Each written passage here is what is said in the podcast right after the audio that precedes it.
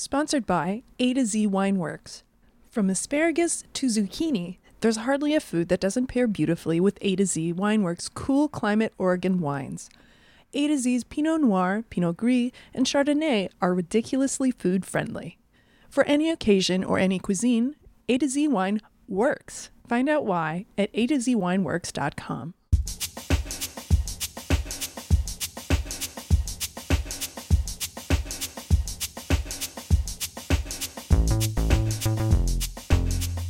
Welcome to the Harper's Podcast. My name is Violet Lucca, and I'm the web editor. Save for natural disasters, epidemics, or wars, it's rare for U.S. media to cover international events. This incomplete picture is often distorted further by outlets that are sympathetic to corporate interests, which is perhaps why the Gilets Jaunes in France, or the Yellow Vests, haven't gotten much good press over here. In the August issue, Christopher Ketcham, a longtime Harper's contributor and author of the new book This Land, spent time among the Gilets Jaunes and found a movement that is at once uniquely French but bears many similarities to Occupy Wall Street. I spoke to Ketcham about neoliberalism, the Gilets Jaunes, and what lessons the American left could learn from them. I will also say that because Ketcham is particularly passionate about the subject, there is some swearing in this episode. So if that sort of thing offends you, listen to something else.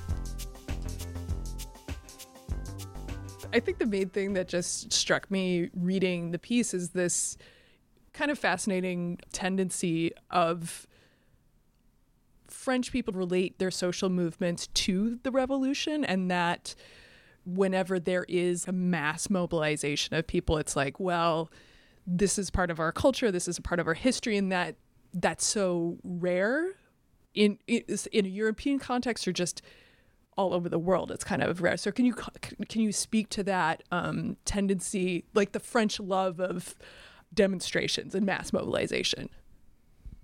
Well, yeah. I mean, I think just as an American, that's the context from which I view all this stuff. And yes, when I look at how the French protest in often very spontaneous ways, sometimes, as with the Gilets Jaunes, very violent ways, I then look back at my fellow countrymen here in the United States and regard them as conformist sheep who are just worthless when it comes to actually engaging in some sort of protest that will pose a threat to the status quo and to the power system.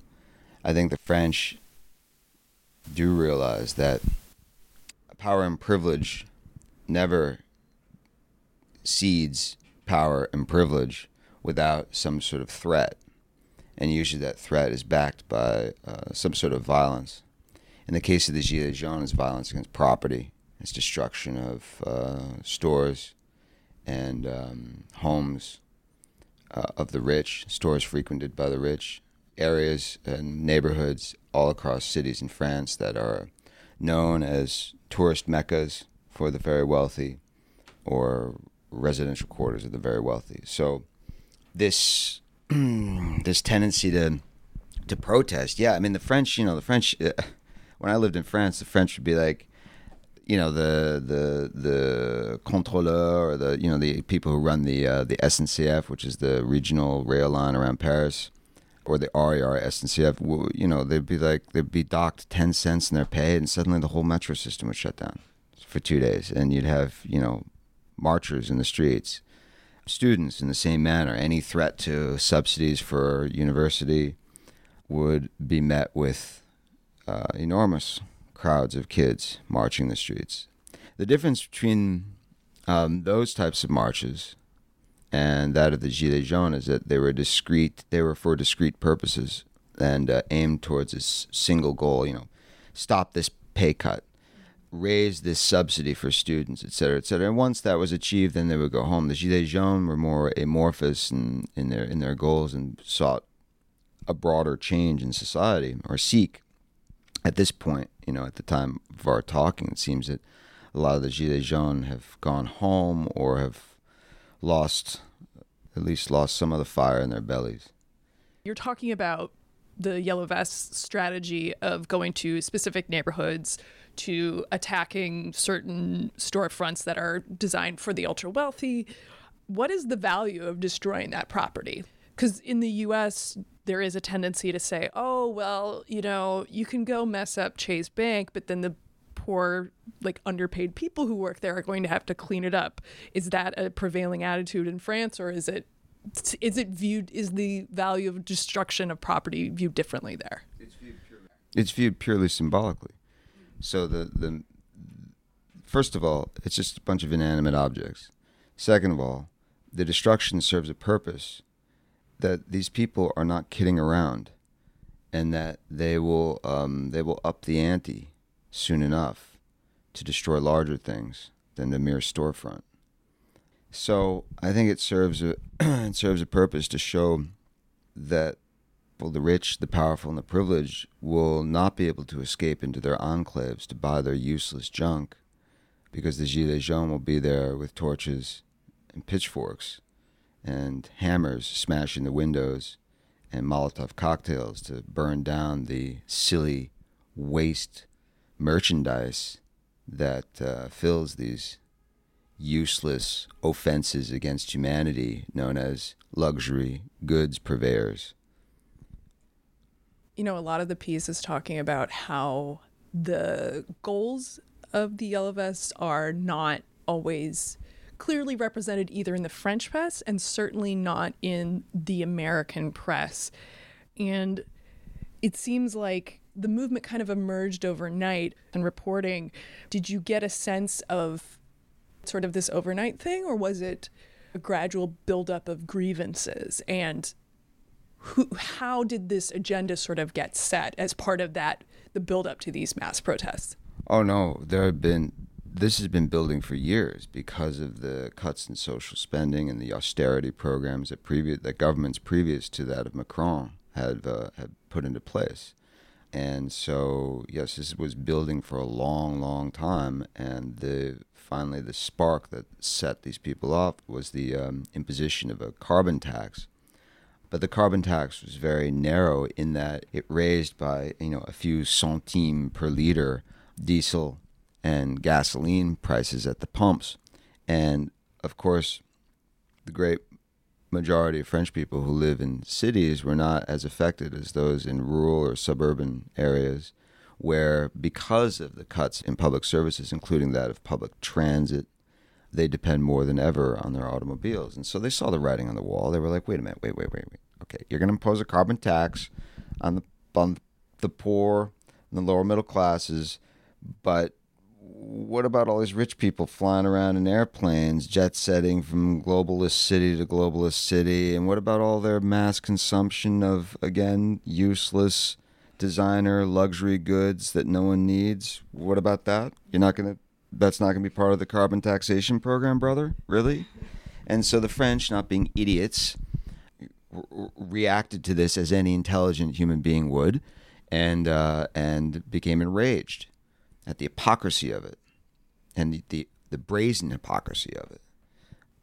The term that you could use to describe these cuts is austerity. That's right. But then also the carbon tax itself is like a neoliberal policy. Right. So let's break down the term neoliberal. Neoliberalism, very simply, is an ideology that says that markets will answer all our questions and needs and will determine the present and future of societies.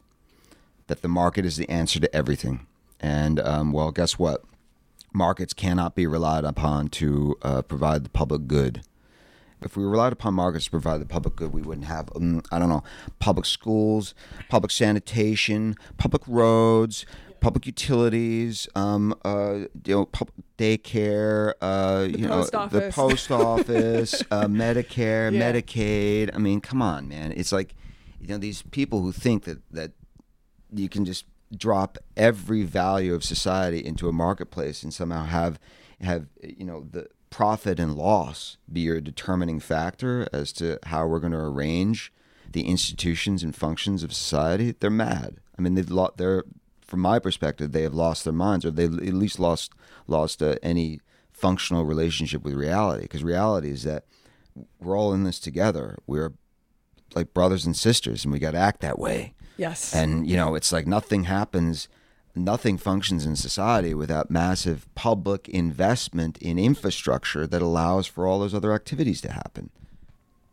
Macron is an interesting example. In the build-up to the most recent French election, there was this fear about Marine Le Pen, but then Macron came along and it's like, okay, so here's this nice technocratic liberal who's like a banker and he married his teacher, which is weird, but like he's the sensible choice, right?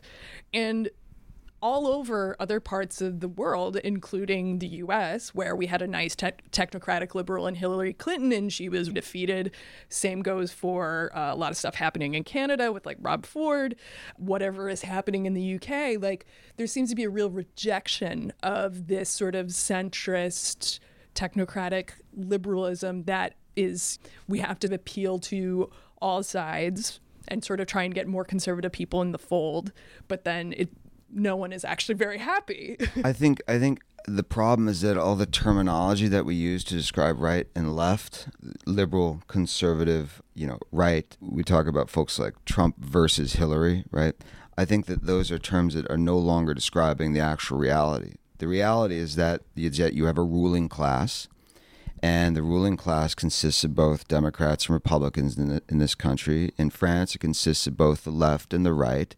These are elites. They're very wealthy. They're all born into wealth, or mostly born into wealth, raised and educated in elite schools, and then they run in elite circles in a very close-knit, insular society, a society within the society.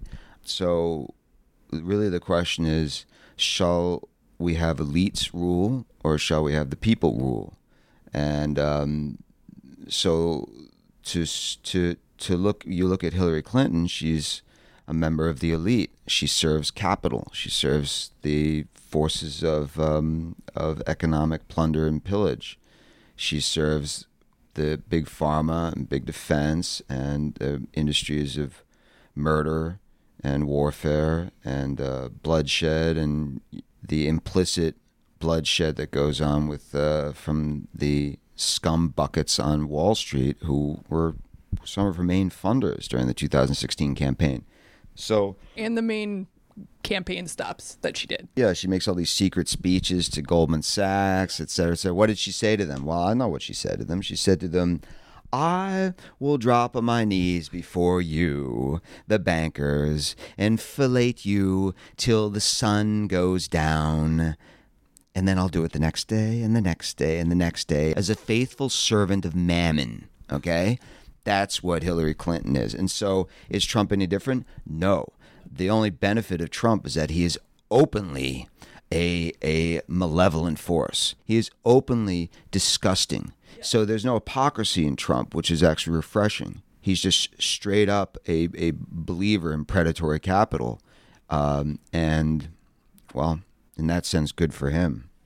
Right. And I mean, I think the divide that you're talking about, this is we're having this conversation the same week that Nancy Pelosi is reprimanding members of her party that are progressive. And then, of course, Donald Trump is jumping on the bandwagon being like, well, hey, go back to where you're from. Actually, I didn't mean that. Just like go back for a couple of days to see how it is, like whatever excuse he wants to come up with. But I think Nancy Pelosi, we need to get rid of her. And absolutely, we should have AOC and the squad take over all of Congress. Yeah. Nancy Pelosi is a prostitute of wealth, and there's no way around it. She's a servant, just like Hillary Clinton, of money. And a benefactor of nepotism. Yeah. So I'm totally down with AOC. Yes. Yes. Yes. Over the past few years, there's been this tendency to write off certain left-wing or progressive movements as anti-Semitic or racist. So in the U.S., it's like the Bernie bros. And then in the U.K., it's the Corbynistas who hate Jews. And I'm not saying that that racism and anti-Semitism are not important and they should be treated very seriously. But it's clear if you look around the world that the majority of those problems related to anti-Semitism and racism that are being violently acted upon are coming from the right. Yes. So when did this tendency in the media or politicians, again, sort of neoliberal politicians that we've been talking about, to label either Gilets Jaunes or progressives as problematic, let's say? When did that arise and why?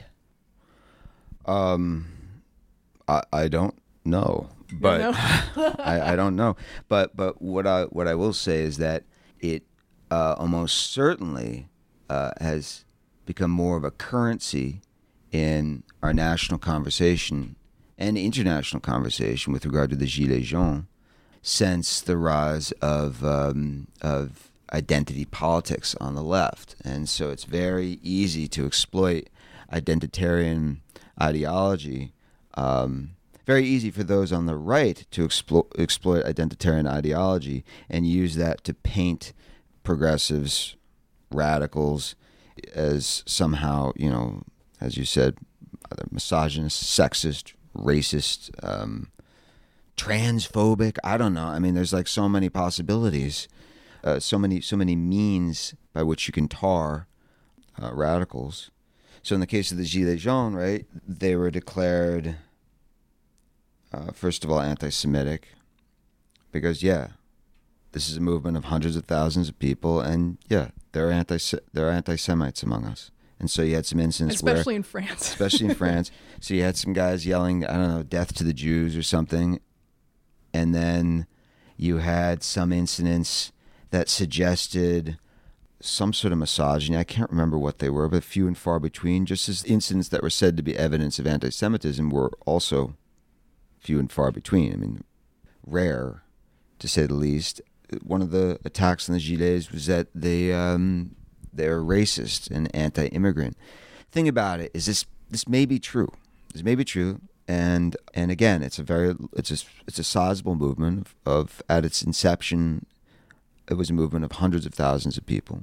When I went out in February and March and spoke with these folks at length, at random, in the streets of Paris and in Rouen and in the suburbs of Paris, I didn't find one of them who fit the description, and I write about that in the piece. So I don't know. That's what I'm going to go on. I'm going to go on my own empirical experience and observation, first-hand observation, and conclude that, yeah, maybe they hate the Jews, but they're not telling me they hate the Jews. They're telling me they hate the elite, wealthy, predatory classes who are sequestering resources unto themselves at the expense, at the broad expense of society. That's what I got from the Gilets Jaunes. So make of that what you will. As you were saying, this is a huge, really broad swath of French society, and you know, not a broad swath, but it consists of a sizable number of people and supporters. I don't think that. It included the upper classes. I don't think it included the haute bourgeoisie, the ruling classes, like let's say the top 10 to 15% of income earners in France. I do not think we're in support of the Gilets Jaunes. No. Okay, so not a broad swath, but a broad swath of the lower, yes, of the poor, the unemployed, pensioners, retirees, the lower classes, and the lower middle classes. Right, for sure. And you know, in French society is openly understood as being divided into these class elements. You know, like in the United States, we don't have any classes, right? There's no such thing as class difference in the United States. We're all equal and we're all the same. Well, of course, that's bullshit. But so anyways, just to your point about the support, I mean, just in terms of the actual number of people, let's say, like it's because in our world, there are elites who control the majority of the wealth, and then there's the rest of us who don't control that wealth. And in that regard, it's a lot of different people and a lot of different types of people, you know, urban, rural, what have you. And they're largely decentralized, kind of a horizontal movement, but they have this coherent set of demands, and they're also very organized. So how does the collective kind of make decisions without a formal leadership? Like, what does that look like? They have what's called l'assemblée des assemblées, which is a meeting.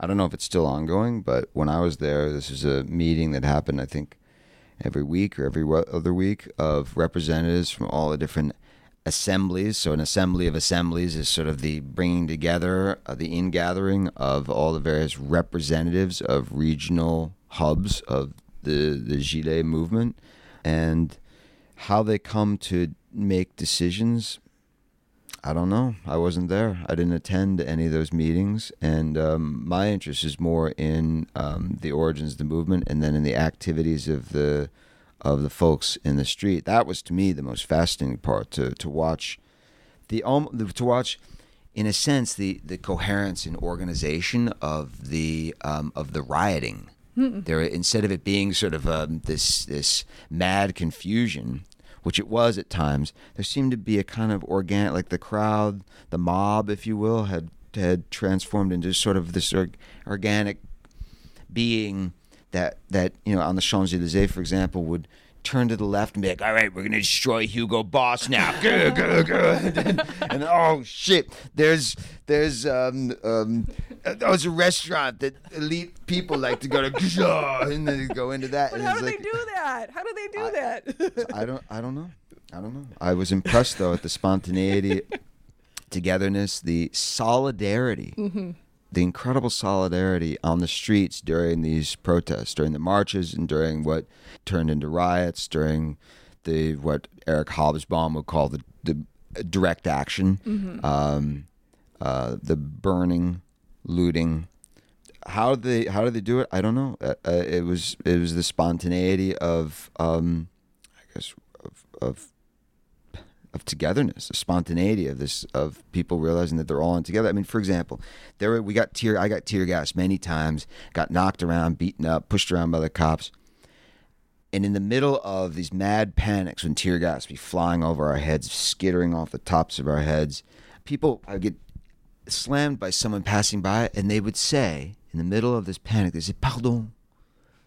Pardon, monsieur, pardon, pardon." Like, so in the middle of this chaos and confusion, you would have, as I mentioned earlier, an incredible politesse among the protesters, and also like a profound care and concern one for the other. Like, at one point I collapsed because I got hit by too much tear gas, and this dude Tongyi, and I never got his last name, I never saw his face because he was masked, he was balaclava'd, mm-hmm. and he just picked me up and he poured saline solution in my eyes, and he held me up and just cradled me. It was like, all right, dude, you're gonna be okay, because he saw that I was injured, and so there was a lot of that going on that day, the day that I was the one day that I really saw a great deal of violence in the Champs-Élysées, which was March 16th of 2019. I'm thinking of notable, or at least somewhat successful, anti-capitalist actions in the U.S., and those have been about occupying space, most famously That's right. Occupy Wall Street. That's right. And there are great parallels to be drawn between Occupy and the Gilets Jaunes. Well, yes, yeah. Please say more. Okay, so again, a decentralized movement that prizes horizontality, that has no leaders, that is anarchistic in nature, in the old school sense of anarchism, in which you do not have that hierarchical structure, you do not have a centralized bureaucracy directing actions and determining events, and in a sense, both Occupy and the Gilets at their inception, more than as they evolved, had no demands beyond, I mean, with the Gilets, it was get rid of the carbon tax, but beyond that, it's let's change society. And Occupy Wall Street made a point of not listing off specific demands, because Occupy Wall Street's intent was to change society as a whole. Let's actually change things.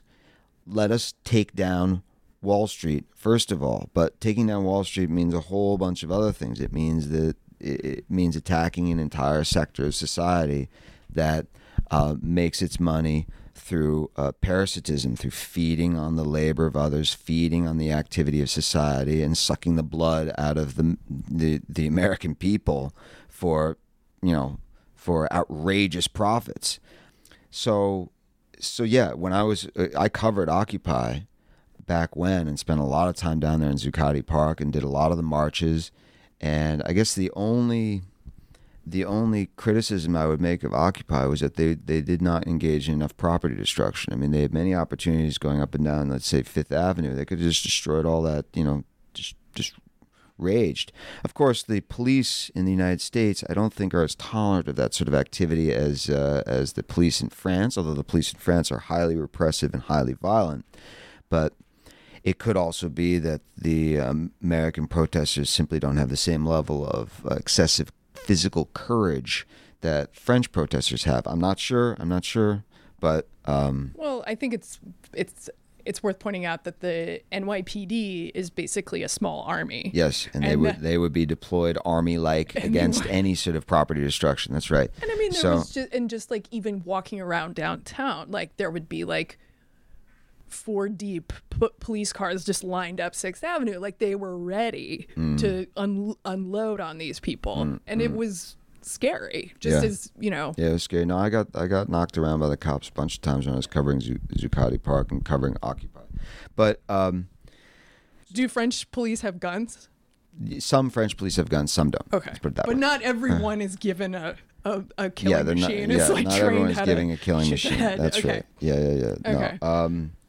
The other parallel with Occupy, between the similarity between Occupy and the Gilets Jaunes, was that Occupy was maligned by the liberal class in this country, just as the Gilets Jaunes were. Yes. As I write about extensively in the piece, and the destruction of Occupy, contrary to what some historians have asserted, which is that Occupy just fizzled. It just faded. It just faded into a vacuum of its own weakness or internal contradictions or whatever terms that critics of Occupy have used, right? Mm-hmm. Well, no. What happened is the Obama White House coordinated with the Department of Homeland Security and the FBI and local PD, militarized police departments, in a sweeping move to wipe away from the landscape the occupiers. And this all happens in November of 2011. So, thanks, Obama. Thanks, Obama, you good liberal, for taking out one of the most important social movements of the early 21st century in the United States through organizing the coercive power of the state against the people. Do you feel like if the Gilets Jaunes movement continues and there is perhaps better coverage, something like that could be replicated here? Or is it just really like some more nebulous cultural difference that can't actually be bridged? I think there is a huge cultural difference. I think what we discussed at the beginning of our conversation about the history of the French Revolution, it runs through the blood of the French. And they sing that song, that bloody song, the Marseillaise, you know. Oh, wait, I have it here. Listen to the sound in the fields. Yes. The howling of these fearsome soldiers. They are coming into our midst to cut the throats of your sons and consorts. That's their national anthem, man. Yeah. That's their national anthem. It's true. But I mean, with the yellow vest, the way that they talk about climate change is not something that, because so much of the discussion about climate change in the US is like, well, you really shouldn't use a straw. When in reality, there's no discussion of like, well, there are probably like 10 companies that account for like 90% of all emissions, and the amount of emissions that I, a person trying to live in the world, make are actually very small. That's right. So you have industrial scale systems that are the problem, that are the main source of carbon pollution, and then of course in the United States it's the U.S. military. So anybody who wants to address climate change in, say Alexandria Ocasio-Cortez, you know, well, she will have to address the question of the military-industrial complex, given that it is the largest single carbon polluter of any institution in the United States. But the Gilets Jaunes, yes, with the imposition of this ridiculous, hypocritical, unequal carbon tax, or rather just tax on fuels, right? They quickly put 2 and 2 together and said, well, no, if we want to tackle climate change, which we do, which we, the Gilets Jaunes, recognize is a mortal threat to the lives of all, if we want to deal with this problem, then let's actually deal with it by imposing regulations and taxes on those sectors that do the most polluting, and also those parts of society who are most responsible for the pollution. Half of all carbon pollution today was emitted into the atmosphere roughly after 1980, when you also had the incredible centralization of wealth in the hands of the few, not just in the United States, but worldwide. So yeah, make the rich pay. Make the rich pay. There's a reason for the guillotine. There's a reason for the guillotine, okay, people? It's I think what the Gilets Jaunes might be, whatever the Gilets Jaunes say, people in the streets, enraged people, granted, is that, hey, look, either you're going to change willingly or it's the guillotine, all right? And this comes back to something I was saying earlier, that power and privilege do not cede an inch without basically having a 45 caliber pistol stuck in their mouths, and then some maniac on the other end, the maniac being an enraged citizenry, on the trigger saying, all right, so here's your choice. Here's your choice. All right, so you're gonna be nice. You're going to redistribute wealth. You're going to stop acting like a complete asshole, wealthy, elite people. Or it's the 45 caliber in the mouth, man. Right. One or the other, okay? So we don't want to hurt anybody, but it's time for, like, it's time to change things. Yes. And so that's what I was so impressed with the Gilets Jaunes, because when I spoke to them, they said, hey, we are fed up. We are fed up, and some sort of uprising is necessary. Now, as I mentioned earlier, the Gilets Jaunes, for the moment, seem to be fading. But I think that that rage is always still there. It is, at the moment, just beneath the surface. All it needs is some catalyzing event, another catalyzing event similar to the imposition of that carbon tax in 2018, to set these folks off again and running and to reignite that movement. It's not a literal guillotine, but it is like a legislative guillotine is the RIC. Which they came up with. So could you explain that concept and sort of the potential value of that? So that is one of the most talked about policy proposals among the Gilets Jaunes. It's called the RIC for short, which means Referendum d'Initiative Citoyenne. And that means basically it's a citizens' initiative referendum system that they want to put in place, which would allow for a mass veto of legislation. And also the creation of legislation. So basically radically democratizing the process of lawmaking, radically democratizing the process of annulling laws that the great mass of citizens consider to be inimical to their interests. So yeah, that's a wonderful program, direct democracy. And that harkens back to the sans-culottes, who also advocated a program of absolute direct democracy. And that's what we need. I mean, representative democracy is fine until it becomes totally irrevocably corrupted by money, as is the situation we have now in the developed world and in the developing world. I mean, look. Mm-hmm. So the RIC. It's a beautiful thing. Do you feel like if there was a term like austerity in the U.S., as opposed to just sort of like these nebulous wars that don't allow us to invest in things like infrastructure, there could be more mobilization of citizens? Occupy was that mobilization. And why did Occupy happen? Because of the crash. Right. So you need large scale catalyzing events to bring people into the streets. A financial crash would do it. Skyrocketing energy prices might do it. I'm not sure what else. I mean, there are probably many other factors that I can't think of off the top of my head right now that would produce an upwelling, a citizen upwelling, and send people into the streets. And it's not that we're... I was about to say, oh, we're too fat and happy. Well, guess what? The Gilets Jaunes, a lot of the Gilets Jaunes, in terms of the benefits that they they accrue from the existing social welfare state, even in its diminished form under the austerity, quote right. unquote, in France, is still far more advanced, far more generous than anything we have in the United States. So even with the Gilets Jaunes being, quote unquote, fat and happy relative to Americans, even with that, they got out in the streets. Because they see the writing on the wall. They see what's going on. They see where this is headed, and it's headed towards a lot more austerity. So I don't know what it is with the American people. I just, the American people talk this big game, especially right-wingers, libertarians talk this big game. They got their arm up. They got all these weapons, you know. They got, oh, look at my arsenal. But they don't do anything about it. It's true. Use the fucking weapons, man.